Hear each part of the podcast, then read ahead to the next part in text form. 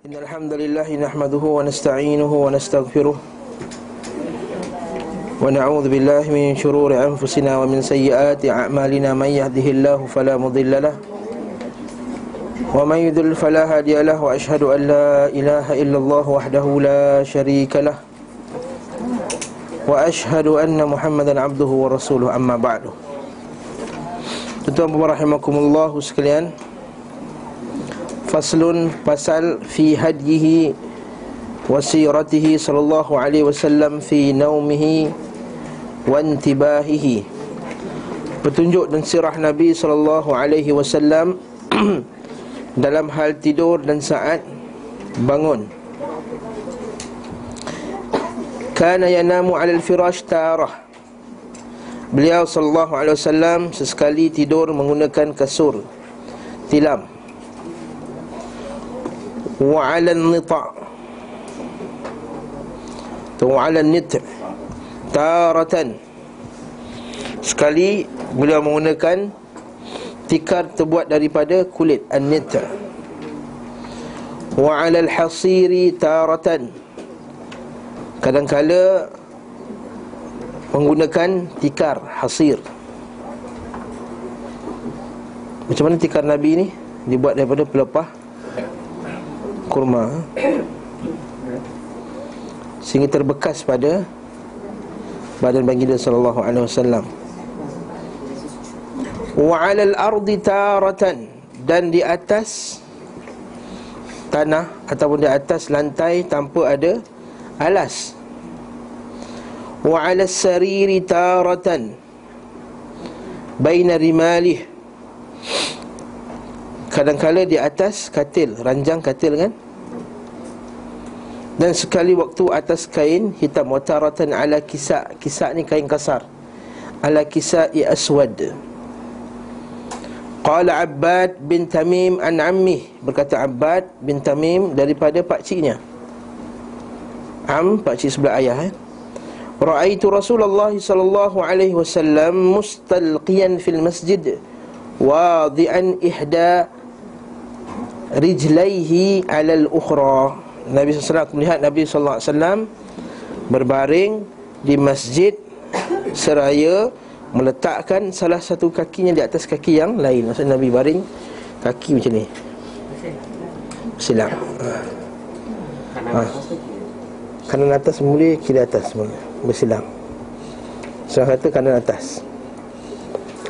Sebab tu sekarang orang kata tidur, kita tidur macam sunnah kan, kalau berbaring. Wallahu'alam. Wa kana firashuhu, dan tilam baginda itu adaman hashuhu leaf, maksudnya terbuat daripada kulit diisi dengan tali. Kita pernah berlalu sebelum ni kan. Wa kana lahu mishun, al-mishu bukan mishu, saya sebut ni mishu. Bukan mishu, mishu dengan mim, sin, ha, tajam, ha. Separate the word. Yes, mishu,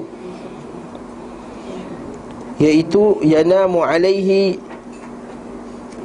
yathni bithaniyatain, iaitu yang digunakan untuk tidur dan lilipat dua, permaidani dari bulu, mishun tu maksudnya macam tilam bulu tu lah, bulu kambing ke. Okey, Nabi lipat dua. Kenapa lipat dua? Bagi tebal lah. Bagi tebal, bagi sedap tidur, betul tak? Tapi apa jadi? Kadang-kadang Nabi buat empat lipat. Wa thuniya lahu yawman arba'a thanayat fanahahum an dhalik, maka Nabi larang mereka daripada buat sedemikian. Lalu Nabi kata rudduh, kembalikannya semula ila halihil awal, pada keadaan yang mula-mula, iaitu dua kali lipat sahaja. Fa innahu mana'ani salati al-lailah, kerana sesungguhnya dia telah mencegahku salat malam. Maksudnya tidur sedap sangat sampai tak terbangun. Maksudnya Nabi tak suka tidur yang terlampau Menyenyakkan sangatlah. Hatta yastaghrib, kata pada Basyaikh, dengan Nabi tidur tu susah nak bangun. Wal maksud annahu nama al firash, maksud Nabi SAW tidur di atas tilam. Kemudian watughatti bilihaf, dan dia selimut. Maksudnya tidur dengan selimut tak ada masalah, macam sunnah Nabi juga. Wa qala linisa'ihi, dan berkata kepada isteri-isterinya, ma atani Jibril wa ana fi lihaf imra'atin min kunna ghaira Aisyah. Maksudnya Jibril tidak pernah datang kepadaku saat aku berada dalam selimut wanita di antara kalian kecuali Aisyah radhiyallahu anha. Maksudnya kelebihan Aisyah. Maksudnya Nabi dengan isterinya, malaikat tak pernah datang kecuali ketika dengan Aisyah. Wa kanat wisadatuhu adaman hashuhu lif, sama juga bantalnya tadi pun dibuat kulit diisi dengan tali. Okey. Bahagian yang pertama yang kita bacakan tadi menunjukkan Nabi SAW, kesimpulannya iaitu Nabi akan tidur dengan apa saja bentuk tilam yang boleh dipakai. Jadi kita tak boleh, Nabi tidak bertakalluf. Macam mana kita bincang sebelum ni, Nabi tidak takalluf. Takalluf ni apa maksud dia? Takallufnya memberat-beratkan diri untuk dapatkan tilam tertentu. Contohnya, saya hanya pakai tilam sekian dan sekian sahaja. Tilam saya kalau tak sampai 5 inci, saya tak boleh tidur, contohnya. Tilam saya sekian dan sekian. Maksudnya, saya kalau tak dapat katil saya tak boleh tidur lah. Nabi boleh tidur di mana sahaja. Okay? Kat sini juga kita boleh latih lah anak kita. Maksudnya tidur atas cushion boleh, tidur atas tikar boleh, tidur atas lantai boleh, tidur dalam kereta boleh. Setengah anak tu dah latih mesti nak tidur dekat tilam dia. Jadi bila dapat susah sikit dah tak boleh tidur anak-anak tu. Okey, mungkin kita dulu dah macam tu. Tak apa, kita dah terlepas. Mungkin kita dimanjakan ke dulu. Tapi anak-anak kita jangan buat macam tu. Sebab ini tandanya tawaduknya Nabi SAW. Maksudnya Nabi tidak bertakalluf dalam mencari tilam-tilam yang tertentu. Tilam-tilam yang tertentu, boleh tak dapat tilam empuk, bukanlah halnya tilam yang empuk tadi. Okey, isu dia bukan masalah tilam yang empuk. Mungkin Nabi dia buat 4 kali lipat dan dia tak boleh bangun dah. Kita mungkin tilam kita 10 inci pun kita boleh bangun. Contohnya, isu dia adakah benda tersebut menghalang daripada bangun. Walaupun katakanlah pakai tilam satu lapis pun tak boleh bangun juga. Jadi isu dia ialah perkara tersebut telah menghalang kita daripada bangun sembahyang malam. Jangan kata oh lepas ni tak lipat tempat, kata tak sunnah siapa yang lipat tilam dia 4 kali. Tak betul. Begitu juga tak sunnah siapa yang tak pakai selimut. Tak semestinya. Ini juga pada poin yang kita baca dalam 2 perangan yang awal ni, bahawa Nabi SAW sebagai manusia yang biasa juga. Dia Rasulullah, dia seorang lelaki yang mendapat wahyu daripada Allah SWT, makhluk yang paling hebat. Tapi dia juga berhajat kepada selimut. Dia juga berhajat kepada apa yang manusia hajatkan, tilam, bantal dan juga selimut, macam orang lain juga. Jadi kat sini, ini adalah dipanggil sunnah Nabi. Atau kita sunnah juga, tapi sunnah dipanggil jibiliyah, sebagai manusia. Dia sebagai manusia. Maka adakah sunnah sebagai manusia ni masuk dalam perkara yang kita juga kena buat, digalakkan melakukannya? Kita katakan tidak, itu sebagai manusia. Jadi adakah lepas ni siapa yang pakai tilam, pakai bantal-bantal yang kita pakai sekarang, tak sunnah ni, kena pakai kulit yang masuknya dengan apa, tali? Tak, sebenarnya tak. Maksudnya Nabi SAW akan pakai apa saja yang boleh dibuat tilam. Namun perlu diingat, Nabi juga ada sifat tawaduk, Nabi juga ada sifat qana'ah, Nabi juga Sayyidu Az-Zahidin. Nabi adalah Sayyid penghulu sekalian, orang yang zuhud. Jadi apa yang Nabi pakai ni, inilah kemuncak kezuhudan bagi seorang manusia. Nabi itu Sayyidu Az-Zahidin. Nabi seorang itu Sayyid, dia penghulu pada orang yang zuhud, dia penghulu pada orang yang qana'ah, dia penghulu pada orang yang bertakwa. Jadi kalau kita nak macam Nabi ni cukup, lebih daripada dia, wallahu ta'ala alam. Saya takut-takut kita akan jadi al-ghulu. Yang Nabi kata apa? Iyyakumul ghulu fid din. Hati-hatilah kamu, jauhilah kamu akan bersikap melampau-lampau dalam agama. Fa innama halaka man kana qablakum, sesungguhnya telah binasalah man kana qablukum, siapa yang berada di sebelum kamu ini. kerana al-ghulu fid din, melampau-lampau dalam agama.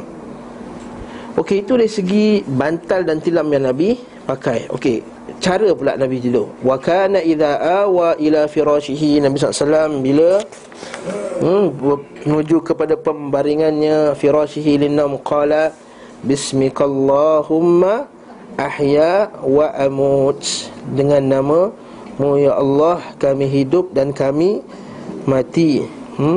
Menunjukkan bahawa tidur ini juga mati, tapi bukan mati yang sempurna.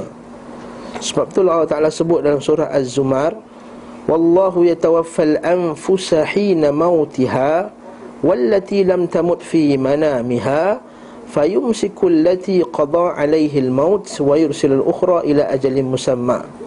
Allah Ta'ala kata, Allah Ta'ala lah yang akan mewafatkan sesuatu jiwa bila sampai waktu wafatnya. Dan juga yang siapa tak sampai waktu wafatnya, Allah Ta'ala akan terus biarkan dia hidup. Fayumsiku allati qada alaihi al-maut, maka Allah Ta'ala akan pegang ruh sesiapa yang Allah Ta'ala telah takdirkan ke atasnya mati. Maksudnya ruh tu kat mana? Allah Ta'ala akan tahan dia. Ruh tu kat mana? Allah Ta'ala akan tahan. Saya tanya, ruh tu kat mana? Allah Ta'ala akan tahan. Wa yursilul ukhra, Allah Ta'ala akan kembalikan balik ruh itu, ila ajalin musamma, patah balik kat badan. Ni masa tidur tu kan, masa pagi tu kita terbangun balik, ila ajalin musamma, ke waktu yang telah ditetapkan baginya. Kat sini ayat ni dalil bahawa tidur itu satu kematian, tapi bukan satu kematian yang sempurna. Satu. Yang kedua, wafat, setelah wafatnya seseorang itu, wafatnya itu tertahan rohnya. Bukanlah milik roh itu untuk dia boleh balik-balik time raya ke, seperti yang dinyatakan oleh sebahagian pendakwah. Kita rasa kesal lah macam mana benda ni boleh berlaku. Orang yang boleh mengkaji bahasa Arab, yang mampu untuk buka, yang mampu gunakan alat-alat moden ni semua, tak ada ke kamu ada sedikit apa usaha untuk cek apa yang kamu cakap tu? Baru-baru ni saya dapat kan, ada satu orang ni dia forward kat saya, Facebook lagi lah sekali lagi kan, fitnah Facebook ni.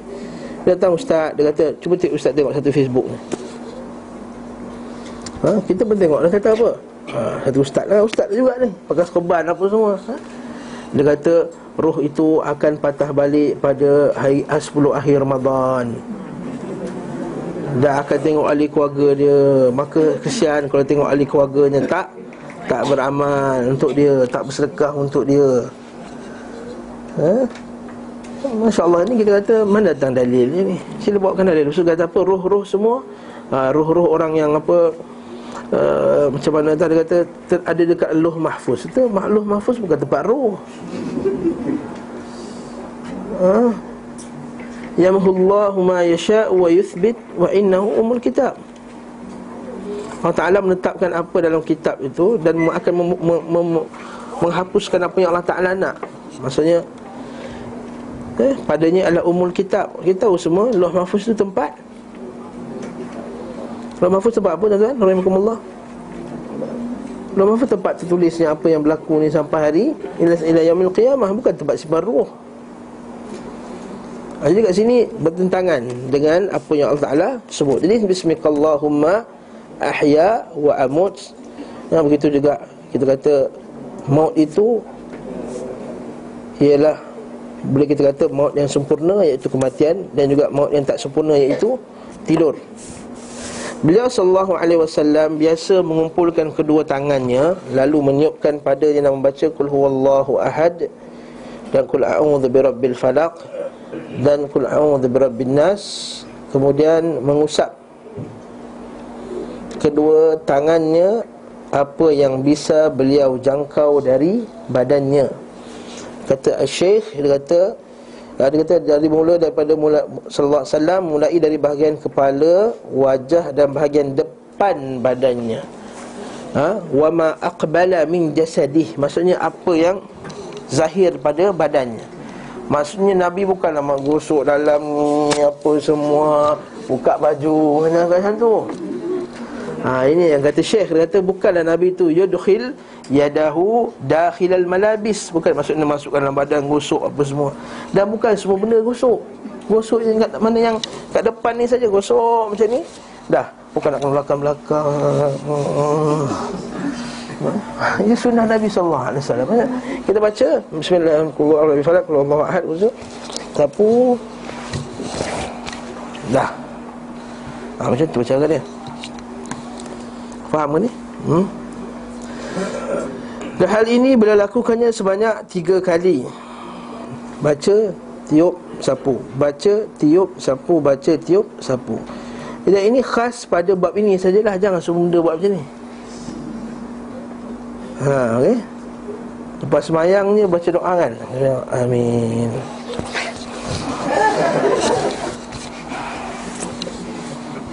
Kalau kat masjid tu last kali dia tepuk bahu kat dunia, pinggang sakit pinggang, doa panjang. Ya. Macam tu lah kat masjid lah.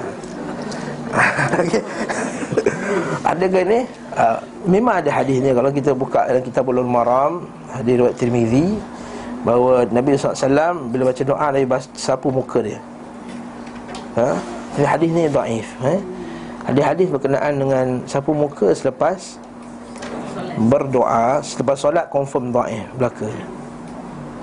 Selepas doa, ya, sebahagian para ulama kita di mana hadis tu sahih, dia kata ada sokongan-sokongannya.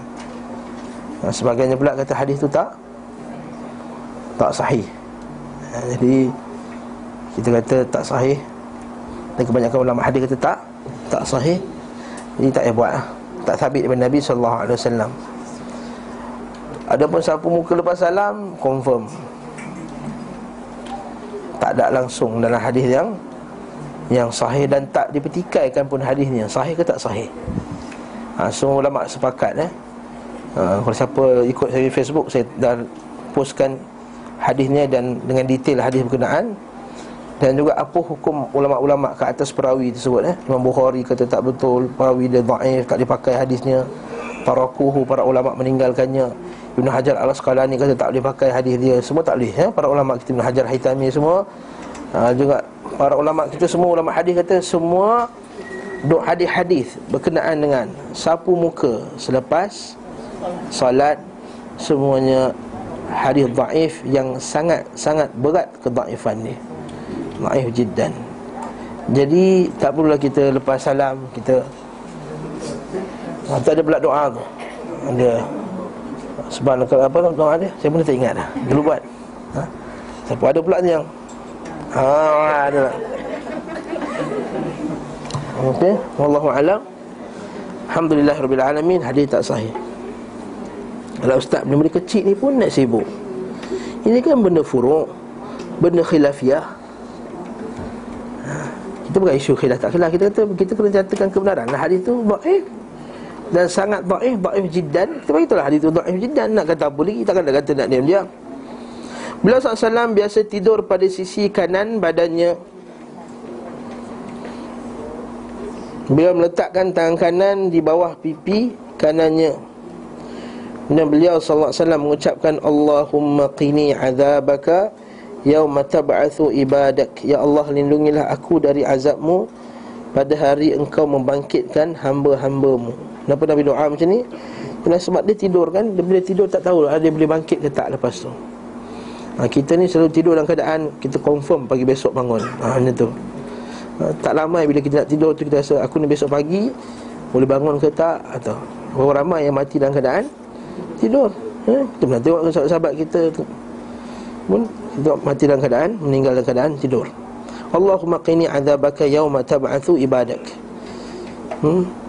Apabila hendak pergi ke pembaringannya, beliau SAW biasa mengucapkan alhamdulillahillazi at'amana wa saqana wa kafana wa awana fakam mimman la kafiya lahu wa la mu'wi. Segala puji bagi Allah yang beri kami makan, beri kami minum, mencukupi kami dan melindungi kami. Berapa banyak orang tak memiliki yang mencukupi baginya dan tidak pula ada pelindung baginya. Wala mu'wi. Imam Muslim menyebutkan pula daripada beliau SAW pergi ke tempat tidurnya, beliau mengucapkan Allahumma rabbas samawati wal ard wa rabbal arshil azim. Allahumma, ya Allah Tuhanku, Rabb as-samawati wal ard, Rabb langit dan bumi. Wa Rabbal arshil azim, dan Tuhan Rabb al-arsh yang agung. Rabbana wa Rabba kulli syai', Rabbana wahai Tuhan kami dan Tuhan setiap sesuatu. Faliqal habbi wan nawa, yang membelahkan bijian dan isi. Wan nawa, nawa ni biji lah.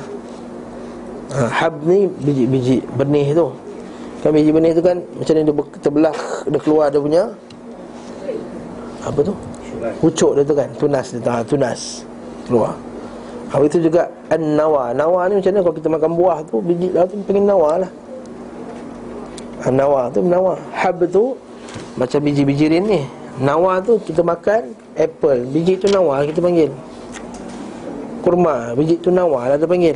Kan daripada biji tu Allah Ta'ala tumbuhkan pokok-pokok kan. Sebab itulah dan sebagian mufassirin kata, lihatlah tuan-tuan rahimakumullah, dia kata bagaimana sesuatu yang kering dan mati itu Allah Ta'ala menjadikan baginya kehidupan. Sebab tu kita baca doa tu dalam nak tidur ni. Maksud bagi Allah Ta'ala mudah, Allah Ta'ala nak bangkitkan sesiapa yang dia nak bangkitkan. Maksud daripada biji yang kering, biji kurma yang kering. Kalau kita tengok pun kata benda, biji kurma ni keras, paling kat dinding pun kan?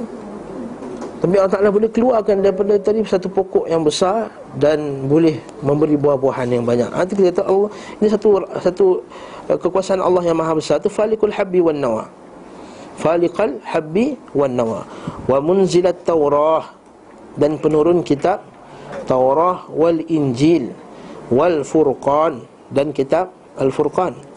A'udzubika min syarri kulli syai', aku minta lindung padamu ya Allah dari kejahatan segala sesuatu. Anta akhidhum binasiyatih, engkau lah yang memegang ubun-ubunnya. Maksudnya apa?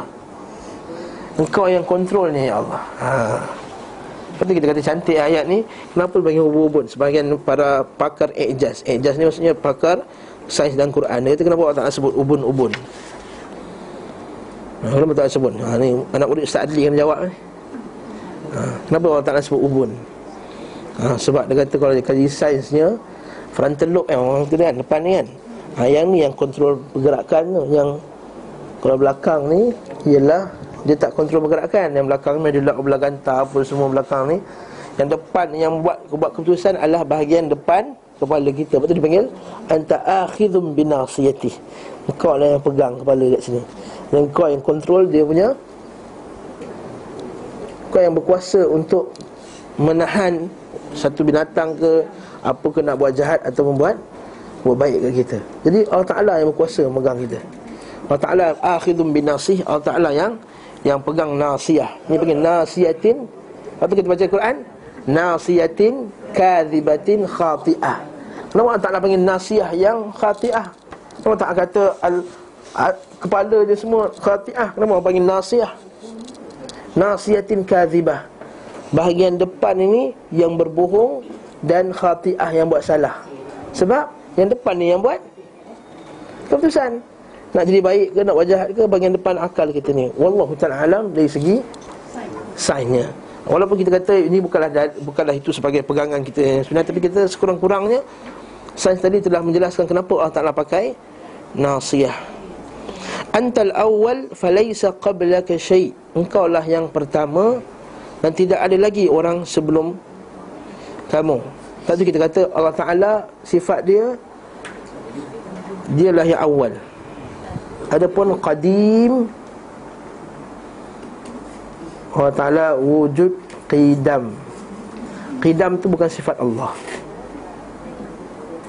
Ya, Allah Ta'ala itu dia sedia ada, tapi Allah Ta'ala tidak pernah mensifatkan dirinya dengan sifat qadim. Yang ada dalam hadis awal, wa huwal awwal falaysa qablaka syai', engkau lah yang pertama, tidak ada apa yang sebelum kamu. Maksudnya Allah Ta'ala yang first.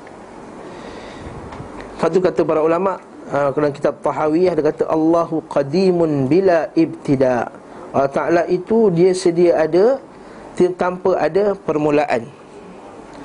Wa antal akhir falaysa ba'daka syai', dan engkau lah yang akhir, tidak ada apa lagi selepasnya. Maksudnya Allah Ta'ala yang paling kekal selama-lamanya. Sebab tu Allah Ta'ala kata wa huwa qadimun bila ibtida'. Allah Ta'ala itu qadim tanpa ibtida', dan dia itu kekal bila intiha', tanpa ada pengakhiran. Itu Allah SWT. Sebab tu kita kata neraka kekal tak? Neraka kekal tak? Ataupun ganjaran syurga itu kekal tak? Soalan.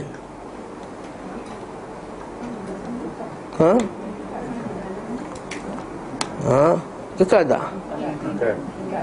Apa dalilnya?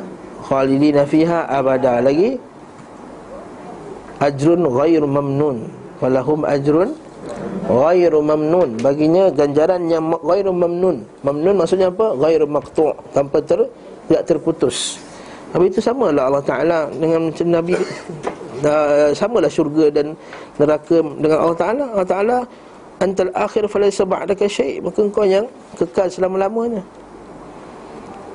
Jadi adakah sama neraka dengan Allah? Jadi apa perbezaannya? Allah Ta'ala dia kata syurga dan neraka tu kekal, tapi dia ada ibtida', dia ada permulaan. Sebab tu dia tak sama. Kekalnya tak sama macam kekalnya Allah SWT. Sebab Allah Ta'ala dia qadim bila ibtida', dia awal, dia sedia ada, tak ada permulaan. Berbeza dengan yang lain, walaupun dia akan kekal khalidina fiha abada tadi, kekal dalamnya selama-lamanya, tapi dia ada dia tak ada ibtida'. Dia ada ibtida', dia ada permulaan. Faham maksud saya ni? Tak baik tu bagi tadi ni. Tu yang kurang tenaga sikit. Wa antal akhir falaysa ba'daka syai'.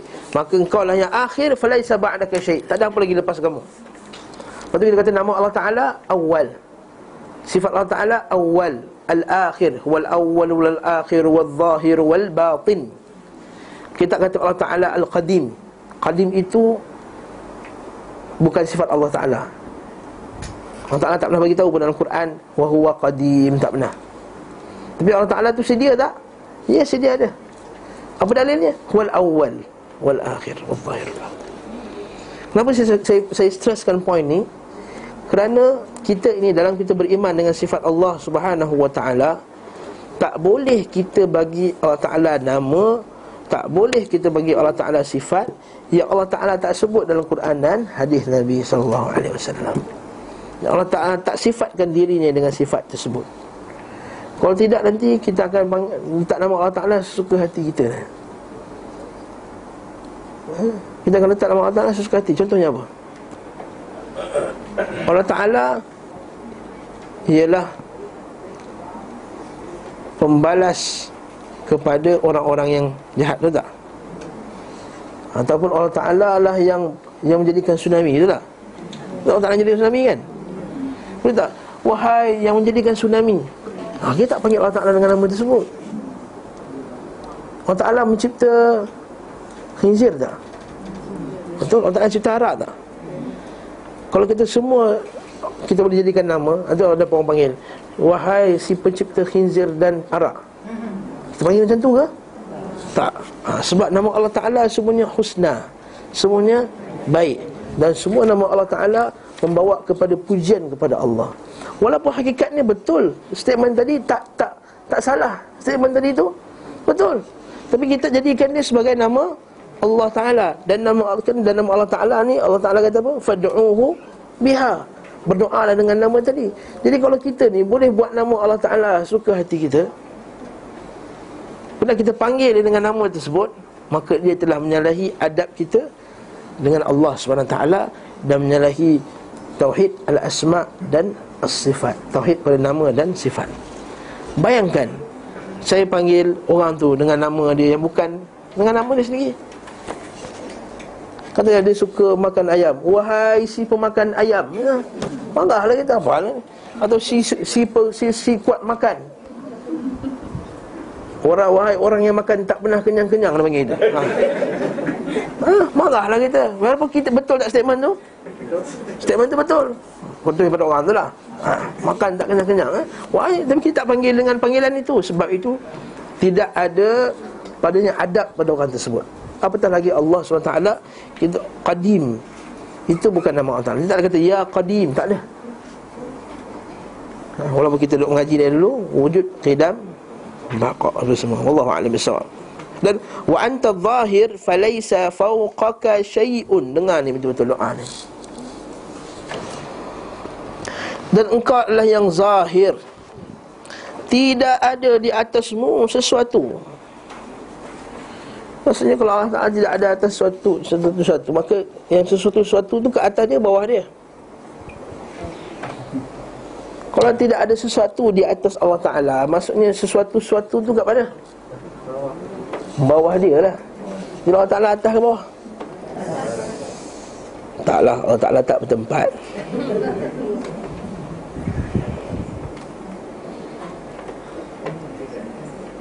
Allah Ta'ala tak bertempat lah. Ha? Allah Ta'ala tak bertempat. Dia di mana-mana. Kan? Mana? Kita belajar dari dulu kata Allah Ta'ala di mana-mana. Ha? Ha? Ha? Barang-barang Allah Ta'ala di mana-mana kan? Ha? No. Kalau siapa kata Allah Ta'ala ke atas, Allah Ta'ala bertempat. Mana boleh kita kata Allah Ta'ala bertempat? Tuan-tuan semua ni menjajah akidah ni siapa ni? Ibn Taymiyah, Imam Syafi'i, Besar Rasul lah. Mana kau belajar semua ni akidah ni? Ha?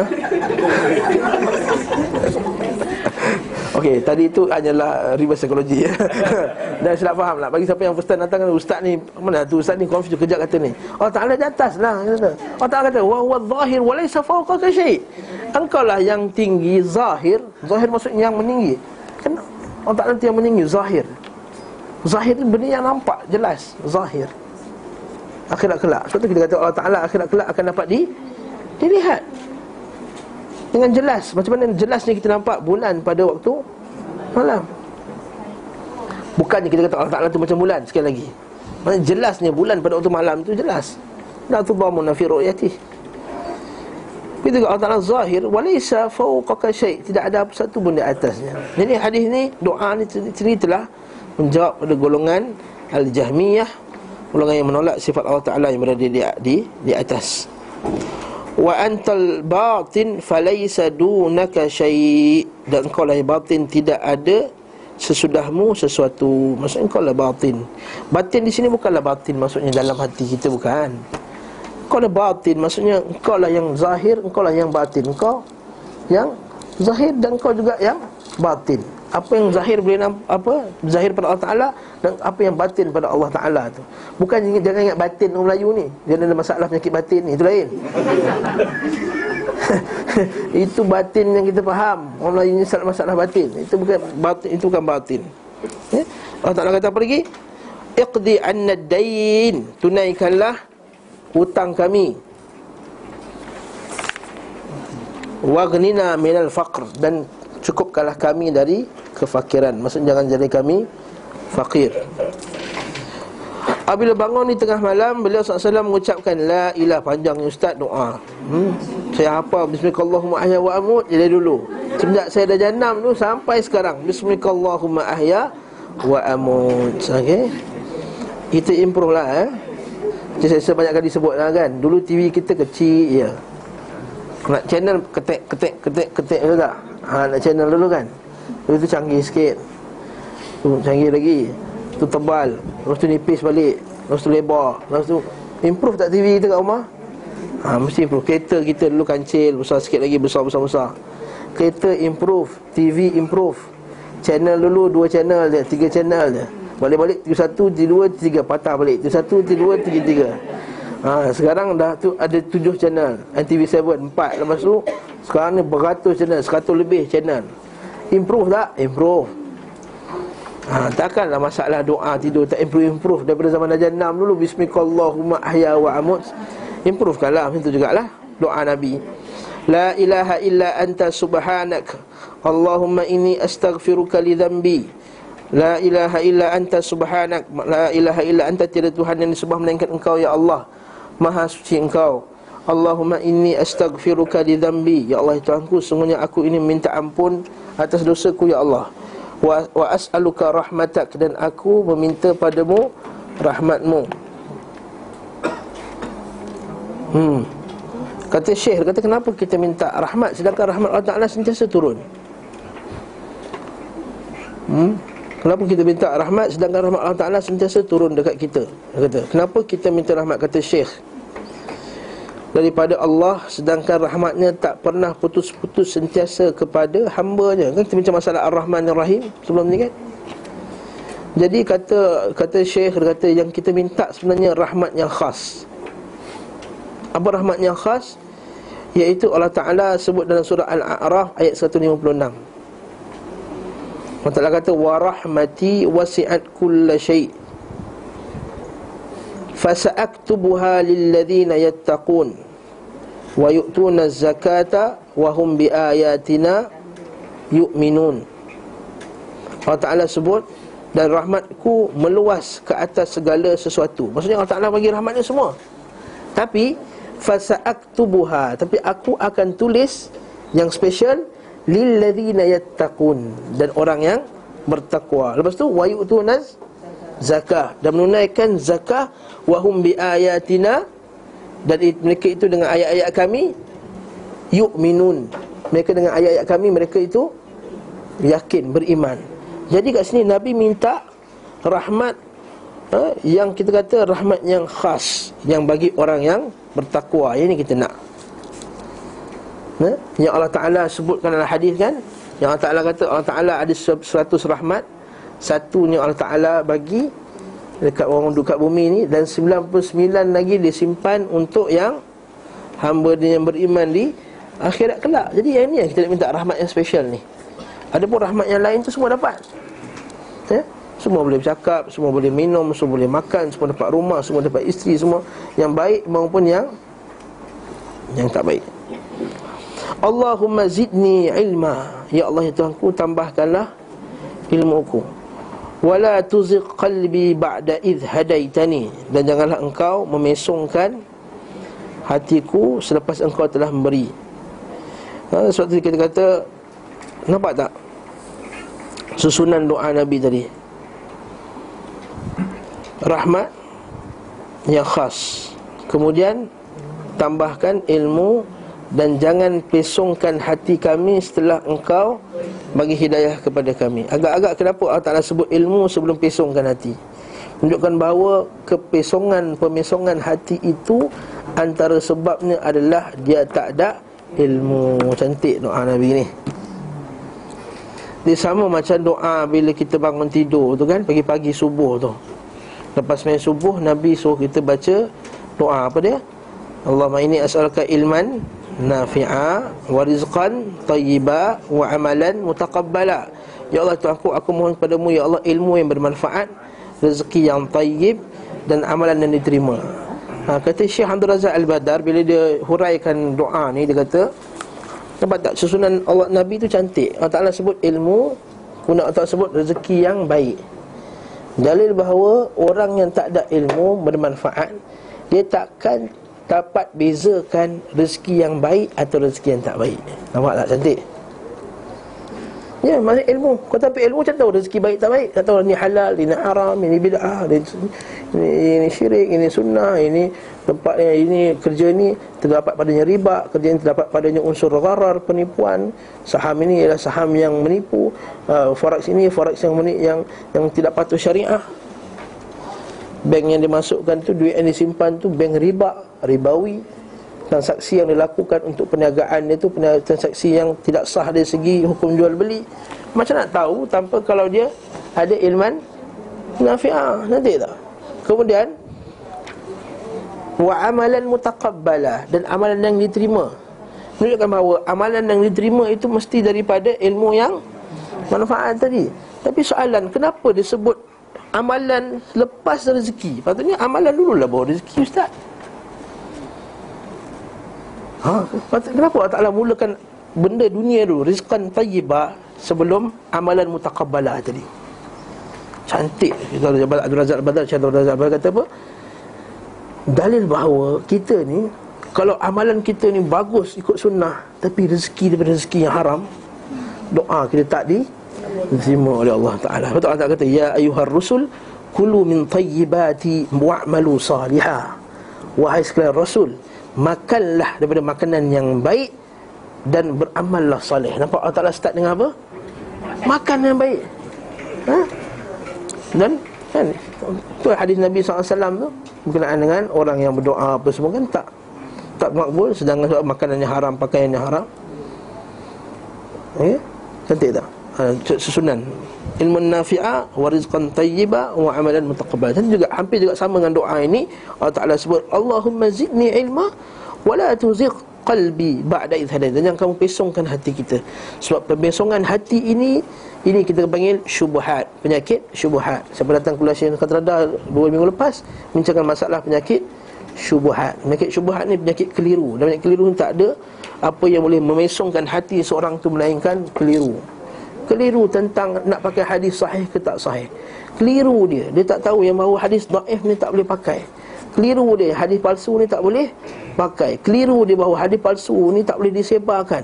Keliru dia kalau hadis daif ni nak diamalkan bukan pada semua tempat. Keliru dia bahawa benda-benda khurafat ni kalau kita menyebarkan dia termasuk dalam berdusta di atas nama Allah Ta'ala. Keliru dan keliru. Aku keliru. Nampak tak?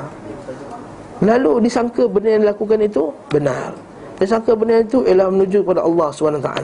Ini adalah penyimpangan hati yang paling besar yang berlaku pada zaman sekarang ini. Kesian. Sebab itulah kata Ibn Taymiyah rahimahullah ta'ala, dia kata pada ahli bid'ah itu tidak diharapkan padanya taubat.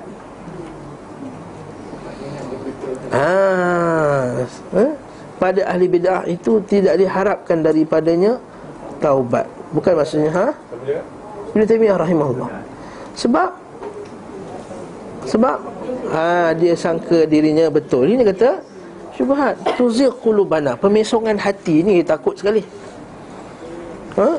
Betul kata Rabbi zidni ilma, ilmu yang manfaat. Dan ilmu, bila kita kata ilmu, tapi ilmu knowledge. Yes, what is knowledge? What is knowledge? Satu soalan. Soalan ni kadang-kadang orang kita tak faham. What is knowledge? Ada orang kata pandai buka internet apa semua, dia ni knowledgeable. Itu saya buat anak kita. Kita kena ajar anak kita IT zaman sekarang supaya dia akan jadi orang yang knowledgeable pada zaman akan datang. Itu isu lain, itu isu lain tu. Apa knowledge?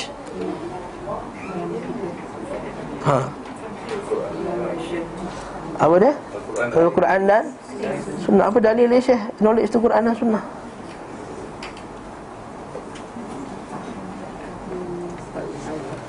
Aku tak beritahu. Apa dalilnya?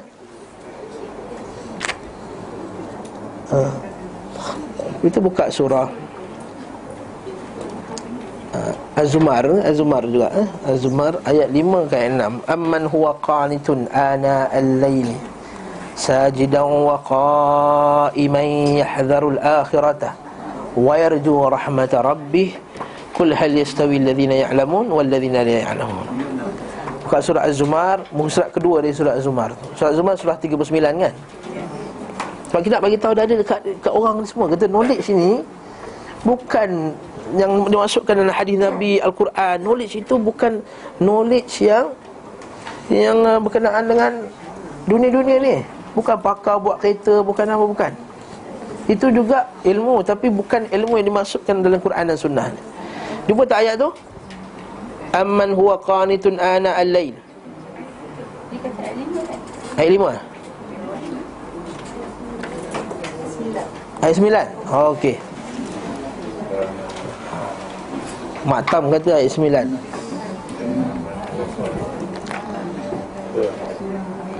Antara kata apa? Az-Zumar kan? Amman huwa qanitun, betul tak?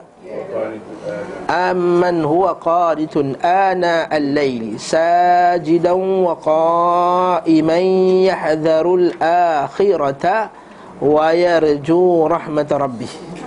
Maksudnya adakah orang yang aman? Apa terjemahan dia? mengerjakan qanitun ana'al lail, beribadat siang dan ana'al lail, sepanjang malam. Sajidan, dalam keadaan sujud. Wa qa'iman, dan keadaan berdiri. Yahdharul akhirata, takutkan akhirat. Wa yarju rahmata rabbih, dan harapkan rahmat Tuhannya. Untuk Allah Ta'ala semua apa? Kul hal yastawil ladzina ya'lamun walladzina la ya'lamun, samakah orang yang tak mengetahui dan orang yang tak mengetahui? Maksudnya, yang mengetahui tadi apa dia? Ilmu tadi apa? Orang yang tahu pasal akhirat, yang takutkan Allah Ta'ala, yang takutkan apa, yang beribadah siang dan malam, mengharapkan rahmatnya dan takutkan azabnya. Maksudnya, macam mana orang tu nak jadi orang yang berilmu sedangkan dia tak tahu apa perkara yang dapatkan rahmat Allah, apa yang perkara yang dapat azab Allah? Nampak tak? Maksudnya, kita kena tahu apa perkara yang mendapatkan rahmat Allah, apa yang perkara mendapatkan azab Allah. Dan beribadah sepanjang malam, kena tahu pula apa itu ibadah sepanjang malam tu. Ibadah apa nak buat ni? Bukankah orang yang berilmu saja tahu benda ni? Nampak tak? Dia berdiri dan sujud. Maksudnya, berdiri dan sujud macam mana? Maksudnya, dia kena belajar lah. Belajar pasal qiyamul lail, belajar pasal perkara apa Allah Ta'ala suka, perkara Allah Ta'ala marah. Sebab tu kita ada buku At-Targhib wa Tarhib, kita ada buku Riyadhus Salihin, kitab-kitab ni semua Al-Quran dan Sunnah. Ni maksudnya Al-Quran dan Sunnah. Itu juga dengan satu lagi surah yang Allah Ta'ala kata yas'alunaka 'anil ruh. Saya buka ayat pendek je. Mereka bertanya kamu tentang roh. Kan? Allah Ta'ala kata apa? Tidaklah wa ma utitum minal ilmi, tidaklah aku diberi ilmu. Utitum minal ilmi, dan Nabi kata aku tidaklah diberi ilmu. Maksudnya daripada Allah Ta'ala. Sebab itulah bila ada hadis Nabi tu mayyuridillahu bi khairin faqihu fid din, siapa yang Allah Ta'ala bagi dia Allah Ta'ala suka kat dia kebaikan, maka Allah Ta'ala bagi dia faham agama. Kata para ulama kita, Imam Malik, Imam Syafi'i, Imam Hadis itu semua kata apa? Iaitu Imam Quran dan Sunnah. Jadi siapa yang Allah Ta'ala nak bagi dia kebaikan, Allah Ta'ala akan bagi dia faham Quran dan Sunnah. Jadi itu maksudnya ilmu. Maksudnya para Imam Syafi'i kata ilmu itu ialah qala Allah wa qala Rasul dan apa itu sahabat. Wa ma siwa zalika mashghalatun, apa yang selain daripada itu adalah mashghalah, penyibuk saja. Bukan maksudnya tak usah mengaji yang lain, bukan. Maksudnya rahimakumullah, orang yang tahu masalah dunia semuanya tapi tak tahu masalah akhirat, ini orang yang Allah Ta'ala gelar mereka sebagai orang yang jahil. Allah Ta'ala kata ya'lamuna zahiran min hayatid dunya, mereka ini tahu semua perkara zahir dalam masalah dunia ni. Wa hum an ayatina ghafilun, tapi mereka ini tentang ayat-ayat kami mereka lalai, tak tahu satu benda apa, tak tahu. Kau tanya pasal dunia semua tahu. Pasal kapal terbang. Masya-Allah, ada bacaan lah, masya-Allah. Kita tekan dah tu.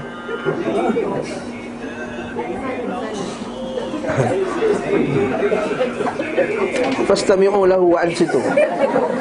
Fastami'u lahu wa ansitu. Diam dan dengarlah wa ansitu. Okey, patah balik tadi. Saya kata tadi sebelum itu kita boleh kita luaskan makna dia. Luaskan ilmu tu sebagai apa-apa yang berhubung dengan our personal, apa tujuan hidup kita yang Allah. What is our mission? Bila kita katakan ilmu, kenapa kita dijadikan? Itu part of ilmu Quran dan Sunnah. Tapi tak boleh kata itu je mission itu. Part of it, part of ilmu. Tapi ilmu itu maqala Allah wa qala Rasul wa qala sahabah. Kata Ibn Qayyim Al-Jawziyah dalam kitab An-Nuniyah dan lain-lain, dia kata al-ilmu wa ma qala Allah wa qala Rasul wa ma fahimahu sahabah, iaitu ilmu adalah apa yang Allah Ta'ala kata, apa yang Rasul kata, apa yang difahami oleh para sahabat radhiyallahu ta'ala anhum. Itu maksudnya ilmu. Maka siapa tak ada ilmu ni dipanggil jahil. Sebab tu Allah Ta'ala panggil orang masyarakat sebelum Nabi SAW masyarakat yang jahil. Sedangkan orang Rom dah buat bangunan besar-besar dah, orang Parsi dah buat bangunan besar-besar dah, masyarakat Cina masa tu dah buat bangunan tembok yang besar-besar dah. Begitu juga masyarakat jahiliah, bukan tahu berniaga, tahu bela kambing, tahu bela unta, tahu gabung ni, tahu campur ni, jadi yang ni, tahu jadi ini, tahu semua tahu. Maka Allah kata ya'lamu zahiran min hayati dunia, mereka tahu semua benda zahir dalam dunia ni. Tanya pasal kapal terbang MH370 tu, tahu semua benda. Semua benda detail boleh tahu. Abang ni mengaji kat terbang? Taklah. Saya cikgu sekolah. Ustaz tahu semua benda ni. Yalah, kita buat kajian. Kita baca ni, kita kena tahu ini masalah dunia kita. Faham tak? Semua tahu. Kalau pasal bola tu semua tahu. David Moyes kena pecat sebab apa, berapa banyak game dia menang, berapa banyak game dia kalah, statistik dia tu, berapa banyak kelab dia dah coach kan. Kalau yang minat bola tu lah, ya'lamuna zahiran min hayatid dunya. Oh, makna ayat tidak ghafil. Tapi tentang ayat kami ghafil. Jamak qasar pun tak lepas-lepas lagi ustaz. Dua mahalah, tak dua mahalah ni boleh ke tak ustaz? Kalau yang mula-mula belajar tu lain ceritalah. Inilah. Dua mahalah tak selama-lama ni macam mana kamu sembahyang musafir? Ustaz, macam ni cara mandi wajib ikut sunnah? Bukan saya tak kisah. Yang tanya tu baguslah, maksud dia nak belajar dah. Yang tak nak tanya ni, ya'lamuna zahiran min hayatid dunya, tahu semua tahu, wa hum an ayatina ghafilun. Dia kata Nabi minta rabbi zidni ilma. Tak ada benda yang minta Allah Nabi minta untuk ditambahkan melainkan tambah ilmu. Faham lagu tu? Panjang pula syarah ke ilmu ni. Wa habli min ladunka rahmatan, dan kurniakanlah aku daripada sisimu ya Allah rahmatan. Ladunka rahmah. Kita ada pula kata rahmah laduni pula kat situ Ladunka. Ilmu laduni, rahmat pun laduni. Tak. Min rahmadunka rahmatan innaka antal wahhab. Nama Allah Ta'ala. Allah Ta'ala itu maha al-wahhab, pemberi. Apabila bangun dari tidur dan baca alhamdulillahillazi ahyana, yang hidupkan kami ba'dama amatana. Nampak tak mati tadi? Wa ilaihi nusyur, dan kepadanya lah tempat kita berkumpul. Setelah itu beliau SAW bersiwak. Maksud Nabi bangun, Nabi siwak. Cantik kan sunnah Nabi. Kalau dalam hadis Nabi SAW, bila orang tu bersiwak pada waktu malam sembang tahajud tu, maka malaikat tu akan datang dekat-dekat sampai kat mulut dia lah, macam nak cium dia lah. Malaikat datang dekat. Tapi kalau mulut busur dia jauh sikit.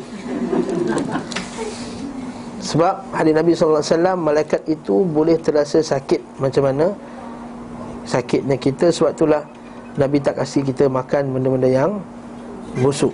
Terkesan dengan benda-benda yang busuk. Contohnya kita man aqala thauman fala yaqrabanna al-masajidna, maka siapa yang makan thaum, iaitu bawang, jangan dekat dengan masjid. Okey.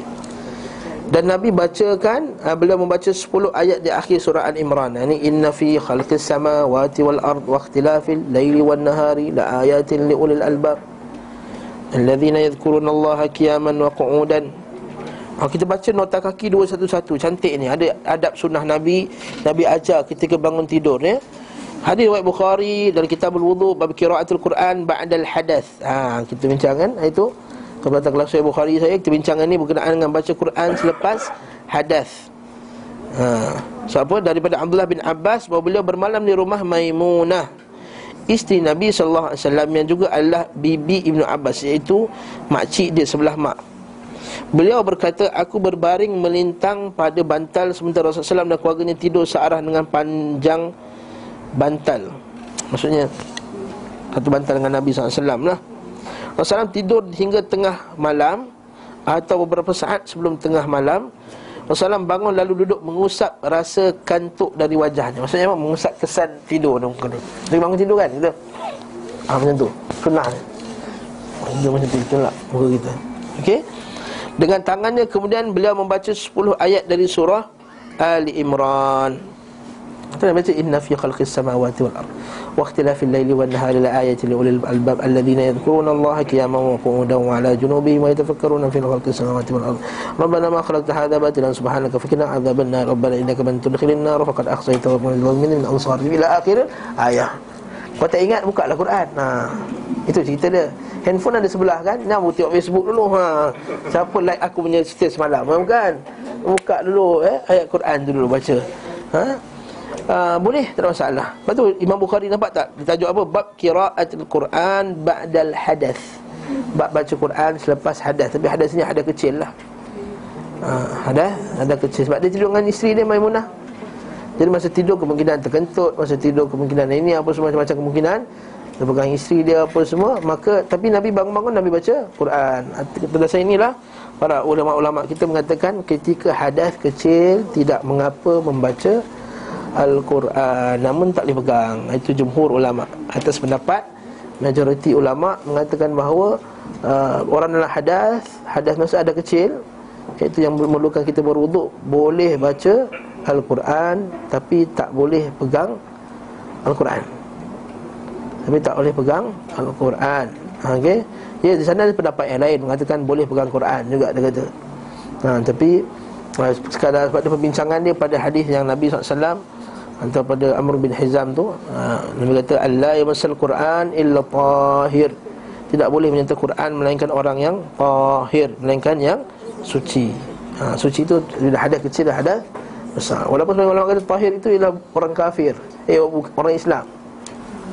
Wallahu a'lam. Tapi tidaklah maksudnya tadi itu orang Islam, sebab jelas surat tu surat Nabi kepada gubernur-gubernurnya. Nabi kata tak boleh pegang Quran melainkan tahir. Wallahu a'lam. Pendapat ni yang dirajihkan oleh Syekh Uthman rahimahullah taala, Syekh bin Bas rahimahullah taala dan para masyayikh kita. Di sana juga ada pendapat Syekh Al-Bani rahimahullah, dia kata boleh pegang Quran.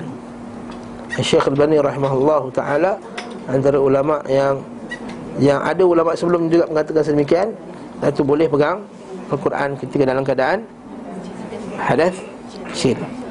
Wallahu ta'ala alam bisawab.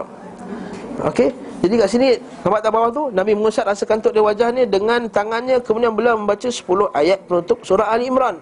Setelah itu beliau mendiri mendekati ember ni bekas kulit yang tergantung.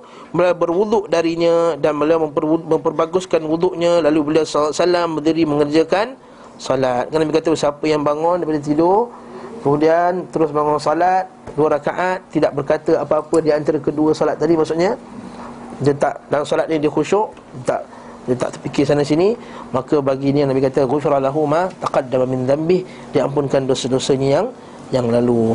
Okey, selesai tak masalah ni? Ada soalan? Jelas masalah fiqh ni boleh tanya Ustaz Ali lah, lebih detail lah masalah ni. Lalu beliau sallallahu alaihi wasallam mengucapkan, okey, Allahumma lakal hamdu anta nurus samawati wal ardi wa man fihin. Ya Allah, ya Tuhanku, bagimu lah segala puji. Lakal hamd.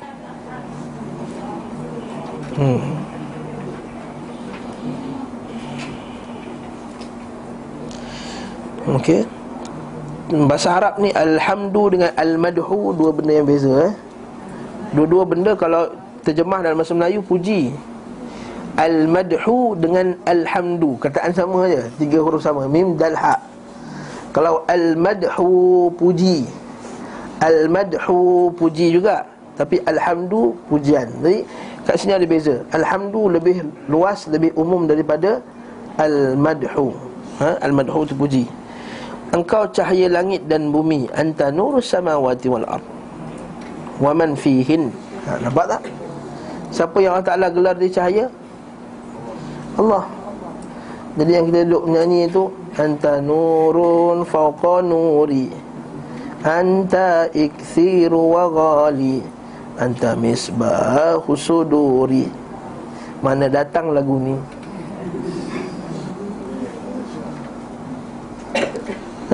Nurun ala nur. Allah Ta'ala kata Allah Ta'ala itu cahaya di atas cahaya. Kita pula selawat, kita kata Nabi itu cahaya atas cahaya. Oi, siapa ni? Sebab orang Melayu duk percaya Nur Muhammad. Hasbi Rabbi Jallallah ma fi qalbi ghairullah Nur Muhammad sallallahu. Puas nyanyi sekolah tu. Peganglah hasbi Rabbi Jallallah ma fi qalbi. Rupa-rupanya Jakim kata tak betul sikit tu. Allah musta'an. Betapa banyaknya ilmu tak manfaat kita buat dulu. Laisa minas sunnah tak juga. Jakim kata tak betul tu. Maksudnya membawa kepada akidah Nur Muhammad. Akidah Nur Muhammad tak tuan-tuan rahimakumullah. Akidah Nur Muhammad adalah kepercayaan sesetengah tarikat sufiyah. Mengatakan antara perkara yang pertama Allah Ta'ala cipta adalah Nur Muhammad. Selahan dengan hadis-hadis yang sahih yang mengatakan antara perkara yang pertama Allah Ta'ala ciptakan adalah Al-Qalam ataupun Arash. Ulama khilaf dalam masalah tu, mana dulu antara Qalam ataupun Arash. Wa arsyu al-ma'. Allah Ta'ala kata inna awwala ma khalaqallahu al-qalam wa arsyu al-ma'. Antara perkara yang Allah Ta'ala cipta adalah pena dan Arash di atas air. Allah Ta'ala macam seolah sebut ketika ciptakan kolam tu Arash dah ada. Allah Ta'ala ni khilaf dalam masalah tu. Tapi Nur Muhammad ni Maimunah tak tahu. Hadisnya Allah Ta'ala cipta Nur Muhammad jadi daripada cahaya tu jadi seekor burung tu tengok cermin, dia rasa takjub pada diri dia. Dia rasa menggelabah, bila menggelabah keluarlah peluh tu, satu peluh jadi gunung, satu peluh jadi bukit, satu peluh jadi langit, satu peluh jadi apa semua.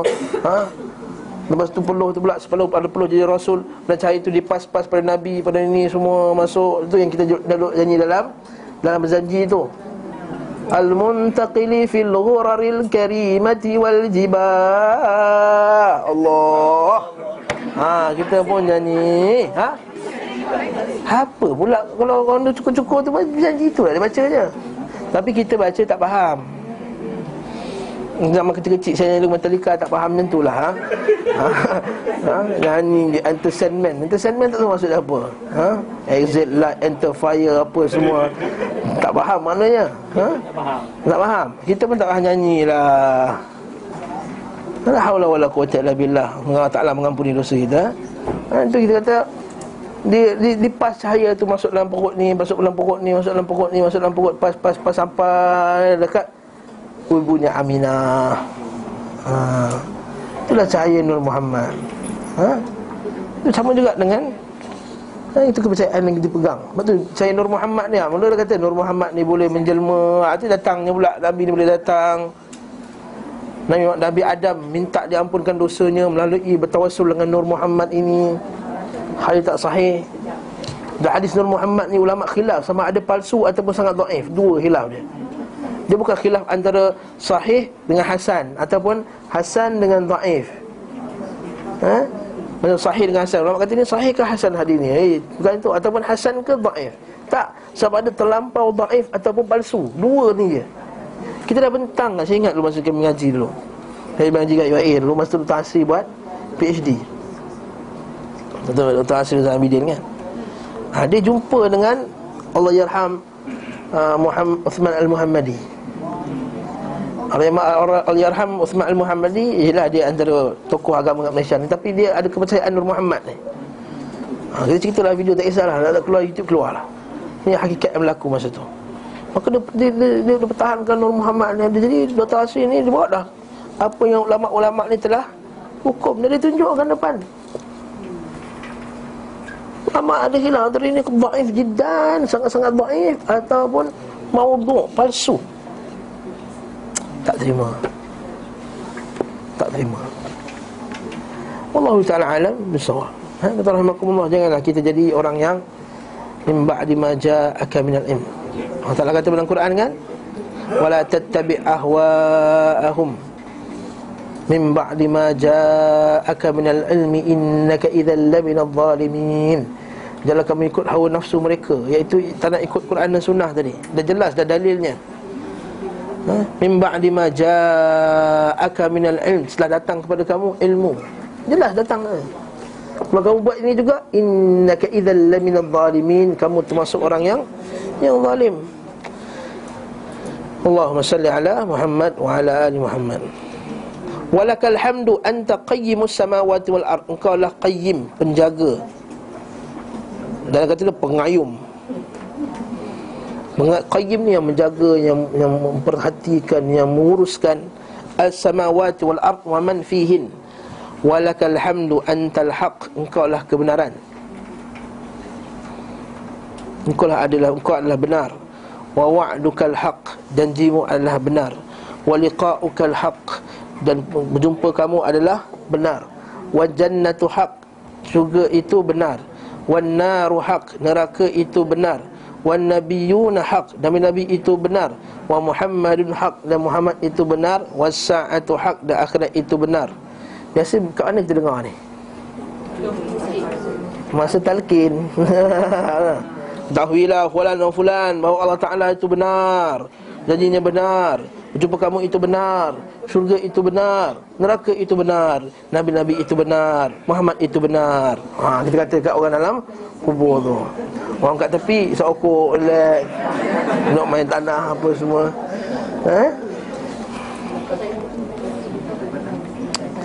Allahumma laka aslamtu. Sebab talqin boleh tak boleh talqin ni Sa'li lah, ha? Allahumma laka aslamtu. Ya Allah, ya Tuhanku, kepadamu aku berserah. Wa bika amantu, kepadamu aku beriman. Wa alaika tawakkaltu, dan kepadamu aku bertawakal. Wa ilaika anabtu, dan kepadamu aku bertaubat, tempat kembali. Kalau kita ni ada dosa, kita tak pergi kat kubur. Wahai Syekh, aku telah berlaku salah. Wahai Syekh fulan dan fulan, tolonglah ampun dosaku. Wahai Syekh fulan dan fulan, sampaikanlah pengampunan dosaku. Nampak tak? Sebagian ahli bidah' dia buat benda ni. Dia berdosa, dia pergi ke makam Imam Syafi'i, dia pergi makam sekian-sekian untuk menyampaikan kesedihan dia di atas dosa yang dilakukan. Bukan macam ni tempat dia. Tempat dia Allah Subhanahu Wa Taala. Ini sebagian orang ahli syirik wa dalal ni buat benda ni lah dia. Dia pergi al-inabah. Al-inabah ini ibadah. Kalau kita tengok doa tu, dia mulakan dengan Allahumma wa laka aslamtu, bika amantu, alaika tawakkaltu, ilaika. Dia kedepankan predikat. Predikat patut datang kemudian. Kita mengaji dalam bahasa Melayu, subjek, predikat. Mengaji tak? Handphone ini buruk. You know? Subjek, predikat. Predikat dia apa? Buruk. Buruk handphone ini, maksudnya kita kedepankan predikat dia. Saya suka awak. Mana predikat dia? Awak. Suka awak. Saya subjek dia. Saya tengah sini. Suka awak tu predikat. Ataupun awak tu. Awak saya suka. Dia kedepankan objek. Dia mendepankan objek. Langkis tu dia mendepankan objek. Awak saya suka. Dalam bahasa Melayu tak ada signifikan sangat. Saya tak tahu dalam bahasa Inggeris, tapi dalam bahasa Arab ada beza. Kalau alaika tawakkaltu, ka tawakkaltu alaik, kepada aku bertawakal kepada kamu. Itu ayat standard betul tak? Bahasa Arab alaika tawakkal, kepada kamu, atas kamu aku bertawakal. Dia kedepankan objek atau berdepankan khabar. Dalam bahasa Arab ada signifikan. Maksudnya hanya kepadamu aku bertawakal. Dalam bahasa Melayu tak tahu, Allahu a'lam. Tapi bahasa Arab ada. Betul tak kata lahu mulkus samawati wal ard. Dia tak kata mulkus samawati wal ardi lahu. Faham tak? Sebab dia kata lahul mulk, miliknya segala kerajaan. Maksudnya tak ada siapa yang memiliki kerajaan ni melainkan Allah. Itu juga nampak tak ayat ni? Baca betul kita kata Syekh kami dulu, Syekh Abdul Al-Ghunaiman, dia kata orang bila manusia ini jahil bahasa Arab, itu dia tak faham masalah ni. Dia jahil masalah bahasa Arab, dia tak tahu yang wabika amantu, hanya kepada engkau kami beriman, hanya ke atas kamu aku bertawakal, hanya kepada kamu aku berinabah kembali. Nampak tak? Wabika khasamtu, dan kepadamu lah kami berselisih. Dengan kerana engkau hamba berselisih. Maksudnya apa? Kita berselisih dengan ahli bidah, kita berselisih dengan ahli maksiat. Kerana apa? Kerana Allah. Itu maksud dia. Wabika, jangan kita berselisih kerana hawa nafsu kita, jangan. Jakim tengok muka Mamat ni, tahu tak suka dia. Tak ada sebab. Tapi aku tak suka dengan dia ni sebab dia ni kaki minum arak. Aku tak suka dia dengan dia ni sebab dia suka sebar hadis palsu. Bukan anti sangat, dia memang handsome, dia memang terkenal. Aku bukan anti sangat sebab dia handsome, sebab dia terkenal. Aku anti dia sebab dia ni suka bawa hadis palsu. Kemudian pertahankan pula dia bawa cerita hadis palsu tu pula. Yang tu aku anti dia bukan sebab dia handsome. Aku tak jealous lah dia handsome. Aku tak jealous kat dia terkenal. Kenapa gelak? Tak ada kena-mena antara hidup dan mati. Itu maksudnya wabika khasamtu, kita berdebat dengan Allah Ta'ala. Itu sebab maksudnya kita, ini termasuk dalam hadis kan, al-hubbu fillah wal-bughdhu fillah. Cinta kerana Allah, benci kerana Allah, min awthaqil ural iman, termasuk tali iman yang tertinggi. Wa ilaika hakamtu, kepada kamu kami berhukum. Ini dari bahawa berhukum, hendaklah hukum Allah itu adalah hukumnya wajib. Dan ini termasuk dalam tauhid ar-rububiyah dan al-uluhiyah. Termasuk dalam tauhid rububiyah, mengatakan Allah Ta'ala pencipta alam adalah bahawa kita mengatakan bahawa Allah Ta'ala lah yang layak menghukum. Bila kita kata ada orang lain yang layak menghukum ke atas hukum Allah Subhanahu Wa Ta'ala, maka boleh bawa kepada kekufuran dan merosakkan akidah kita. Tapi kalau kita kata Allah Ta'ala lah tempat hukum kita yang pertama, itulah akidah yang sebenar-benarnya. Sebab itulah seperti yang kita khabarkan di Ustaz Adi kita, bila menangnya ahli sunnah orang Islam di Yaman ketika lepas peperangan tu, antara perkara yang pertama diubah undang-undang, diubah dia punya perlembagaan. Dia kata Al-Quran dan Sunnah adalah satu-satunya sumber hukum. Satu-satunya sumber hukum. Nampak tak sini? Wa ilaika hakamtu. Ini maksudnya. Macam mana kalau orang baca doa ni tapi malam-malam nak tidur baca doa ni, kemudian siang dia kata kita tak nak pakai hudud. Macam mana? Kita terpaksa berpegang pada janji kita bersama dengan pakatan-pakatan yang kita telah pegang, apa semua kita setia kepada janji kita untuk kita tak nak amalkan hudud. Ini bukan kat Malaysia lah ni. Ini kat Bolivia. Kat parti rakyat Bolivia. Kat sini dengan Democratic Party of Bolivia, DAB. Itulah cerita dia. Ini wa ilaika hakam tu mana dia? Mana iman kamu kepada Allah SWT? Faghfirli, ampunkanlah dosaku ya Allah. Ma qaddamtu, apa yang aku telah lepas.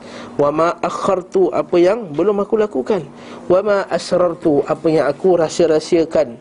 Wa ma a'lantu, apa yang aku zahir-zahirkan. Ada dosa yang kita rahsiakan kat orang, ada dosa yang kita zahirkan kat orang. Anta ilahi, engkaulah Tuhanmu ya aku, engkaulah Tuhanku ya Allah.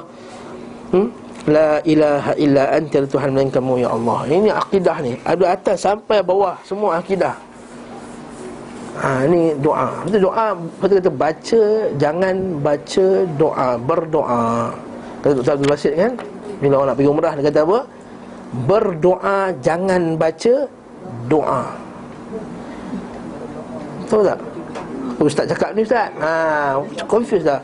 Kalau kita baca nak tawaf tu kan, Allahumma lakal hamdu, Allahumma lakal hamdu, anta nuru as-samawati, as-samawati. Mana tengok tak kat umrah macam tu? Umpama silap berbalik dia fresh lagi, tekong dia tu kan. Yang belakang tu follow sambil tengok as-samawati, as-samawati. Mutawif dah ke depan. Dah gelabah. Mutawif tu pula rendah macam saya ni. Mana dia pun angkat selipar dia. Oh mutawif situ. Alamak. Ini patut kita berdoa ya tuan rahimakumullah. Kalau tak hafal doa ni dah, kita ambil jis daripada doa ni. Kita berjalan berdoa, ya Allah ya Tuhanku, Engkau lah cahaya langit dan bumi ya Allah. Engkau lah ciptakan aku ya Allah. Engkau lah yang menjaga bumi ni ya Allah. Kepada Engkau lah aku bertawakal ya Allah, kepada-Mu lah aku kembali ya Allah. Itu dah cantik pun dah jadi doa tu. Dia jalan pelan-pelan, tak kelang kabut nak cari menteri kat mana apa semua. Betul tak? Pergi umrah dah banyak kali dah, 5-6 kali. Nak juga cari menteri kat depan. Jalan relax dah tawar. Tak maaf lah kau terkena tu. Bagi kadang tak fokus dekat itu, fokus dekat tempat lain. Berdoa je macam doa. Anak pula baru hari tu, semalam kawan dia bagi, awak baca buku ni bagus ni, dia pun nak buka. Baca buku doa kan, ya Allah, aku butuh akan rahmat-Mu ya Allah. Apa ini butuh-butuh dekat macam mana? Apa sebut butuh-butuh ni? Buku ni tak betul ni, tak sunnah, buang. Apa butuh-butuhnya apa ni? Indonesia punya translation lah. Aku gampang akan rahmat. Gampang pula keluar. Innalillahi wa inna ilaihi raji'un. Keluar gampang, keluar butuh. Sebab tu jangan baca doa, berdoa. Jangan baca doa, berdoa. Boleh baca doa tu, tapi nak train kat rumah dulu. Kat situ kan nanti mula nak tertolakkan, dia tertolakkan, dah lari garis. Mana? Orang tolak dia dah lari garis. Lama-lama baru nak Allah maman fihin. Minta maaf sebut lah. Bukan nak kutuk, tapi ni hakikatnya. Bila kita bawa orang macam ni, jadi kalau rasa-rasa tak boleh, tak cekap nak baca terus macam tu kan, kita prepare doa sambil tawaf tu, baru kita doa. Saya tahu pertama saya nak doa apa, saya kata kita buat plan sikit, tulis atas kertas tu, tengok macam tu, doa pusing. Yang baca macam tu, baca tu kan nak pegang tangan. Abang-abang tunggu saya, jangan laju sangat. Nak pegang tangan kan. Lepas tu macam-macam lah. Barakallahu fikum. Yang ni semoga Allah Ta'ala tak jadikan kita macam tu lah. Ma'alam tu anta ilah. Ini musim-musim umrah ni kan, kita cerita ni. Beliau SAW tidur di awal malam dan bangun di akhir malam. Terkadang beliau bergadang. Bergadang ni sahar, maksudnya bersembang lah, berbincang-bincang, bercakap-cakap di awal malam untuk melayani kemaslahatan kaum muslimin. Kedua matanya tidur namun kedua hatinya tidak tidur. Kan Nabi kata apa? Tanam anaya wala tanam qalbi. Dua mataku tidur tapi hatiku tidak tidur. Sebab itulah para ulama kata Nabi ni wuduk dia tak batal kalau dia tidur. Tapi tadi tu Nabi ambil wuduk lepas dia baca Al-Quran ni sebab apa? Kemungkinan batal tu bukan sebab tidur, batal sebab lain. Nabi hadas kecil ke apa ke, sebab-sebab yang lain. Apabila SAW tidur maka mereka tidak membangunkannya sehingga beliau bangun sendiri. Ini adab dengan Nabi SAW. Apabila ta'aris tidur di malam hari, beliau berbaring pada sisi badan bahagian kanan. Sedangkan bila ta'aris menjelang subuh, beliau menempatkan kedua lengannya dalam posisi berdiri lalu meletakkan kepala di atas telapak kanannya macam ni. Kalau lepas, kalau kita baca hadis Nabi SAW, hadis yang tadi tu, hadis berkenaan dengan Sahih Bukhari tadi, dipendekkan hadis tu. Nabi SAW daripada tahajud 12 rakaat, Nabi SAW dia akan berehat, sementara menunggu solat subuh. Masa berehat tu Nabi akan baring macam ni, Nabi akan bersandar gitu. Bukan atas meja, maksudnya bersandar dekat tu, sementara tunggu subuh. Yang ni Nabi buat dekat rumah, jangan buat kat masjid macam tu. Kan berbaris kat atas orang pertama tu. Dia buat dekat, dia buat dekat dekat rumah apa, baris-baris pun ni sunnah. Daripada bila-bila semua buat macam tu nak tu azan kan. Bukan dekat rumah. Sebab Nabi SAW buat dekat rumah. Tu kita kata solat sunat ni Nabi buat dekat rumah. Tu kita baca kod daripada para ulama salaf, kata para salaf ulama salaf ni hampir tidak solat sunat di masjid. Hampir tidak solat sunat di masjid. Okey. Apa lagi? Dan beliau menempatkan kedua betisnya pada posisi berdiri. Macam itulah, macam sandar macam itulah berehat. Lafaz ta'aris semuanya hanya digunakan untuk tidur menjelang subuh. Tidur beliau SAW sangat normal dan inilah tidur yang paling bermanfaat. Nama tidur normal. Para tabib menyatakan tidur manfaat adalah 1/3 malam dan yakni selama 8 jam. Nampak? Ibn Qayyim kata 8 jam, doktor sekarang pun kata 8 jam. Tapi ya wallahu'alam, adakah Nabi tidur 8 jam? Wallahu alam. Tapi Nabi tidur biasanya 1/3 malam. Maksudnya apa kesimpulan daripada Syekh kan? Sebelum kita tamat kelas ni lah, Syekh rahimahullahu ta'ala dia kata kesimpulannya Nabi SAW membahagikan malam ni bertiga bahagian. Satu untuk keluarga, satu untuk diri dan satu untuk ibadah. Untuk keluarga tu dia akan bersembang dengan keluarga dia apa semua kan. Untuk waktu malam makan sama-sama. Kemudian untuk diri dia tidur dan juga untuk ibadah.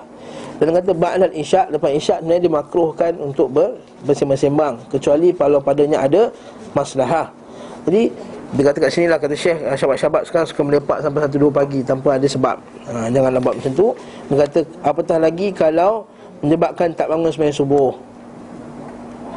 Dia kata dia daya'ul wajibat. Dia kata hukmul wasilah fi hukmul maqsad. Hukum ke atas wasilah tu sama hukum pada dia punya tujuan dia. Kalau memang tak boleh bangun tidur, dia bersembang juga macam tu, dia kata lepas waktu subuh dia akan berdosa di atas perbuatan dia tadi. Begitu juga para pernah sekali Syekh Salih Fauzan rahimahullah ta'ala, ada orang hantar surat lah. Dia kata kenapalah dekat Saudi ni malam-malam tak ada wayang, malam-malam tak ada ni, jadi kami tak tahu nak buat apa pada waktu malam, boring apa semua. Maka Syekh Salih Fauzan dia tulis balik, dia kata alhamdulillah negara kita ni negara tauhid, negara yang dipandang orang sebagai negeri tauhid dan tidak ada benda-benda itu pada waktu malam, dan supaya agar manusia semua boleh bangun tidur awal dan boleh bangun qiyam tahajud pada waktu malam. Ini lebih bermanfaat bagi mereka. Jadi kesimpulannya wallahu taala alam, Nabi tidur macam orang biasa juga tidur. Cuma Nabi tidur di bersamanya ada sunnah-sunnah je yang kita amalkan. Kat sinilah kita kata sunnah tadi itu yang kita amalkan. Yang memang Nabi galakkan kita baca doa menghadap ke kanan, lambung kanan apa semua tu. Menghadap ke lambung kanan tu ialah pada permulaan tidur tu lah. Jangan pula lepas ni orang tengah tidur kita ejah badannya, tolak badannya, tekan dia macam mana ke. Lagu sunnah Nabi bukan. Maksudnya masa permulaan tidur tadi dan disulami dengan doa-doa yang penuh dengan tauhid dalamnya, yang semoga Allah Ta'ala, ya, asas kepada setiap ibadah itu adalah tauhid. Nanti kita kata tauhid dan doa. Doa mukhul ibadah. Doa itu adalah essence of setiap ibadah. Jadi pada itu yang kita nak, bukan pada ritual tadi tu. Yang tu adalah pada isinya tadi, doa tadi, dan juga pada tauhidnya untuk menguatkan akidah kita kepada Allah SWT. Wallahu ta'ala alam. Saya minta maaf sekiranya ada kekurangan ataupun tersilap kata. Semoga Allah Ta'ala, yang baik itu daripada Allah, yang lemah itu kelemahan diri saya, hakikat daripada Allah SWT. Semoga kita bertemu lagi pada kuliah 2 minggu lagi. Minggu depan tak ada kuliah. Minggu depan tak ada. Minggu depan saya akan musafir. Musafir, jadi kita jumpa lagi 2 minggu bi'idhnillahi ta'ala. Jadi minggu depan, satu hari bulan, hari pekerja, tak ada kelas. Kita akan jumpa pada kuliah yang akan datang selepas itu. Allahumma alam. Assalamualaikum warahmatullahi wabarakatuh.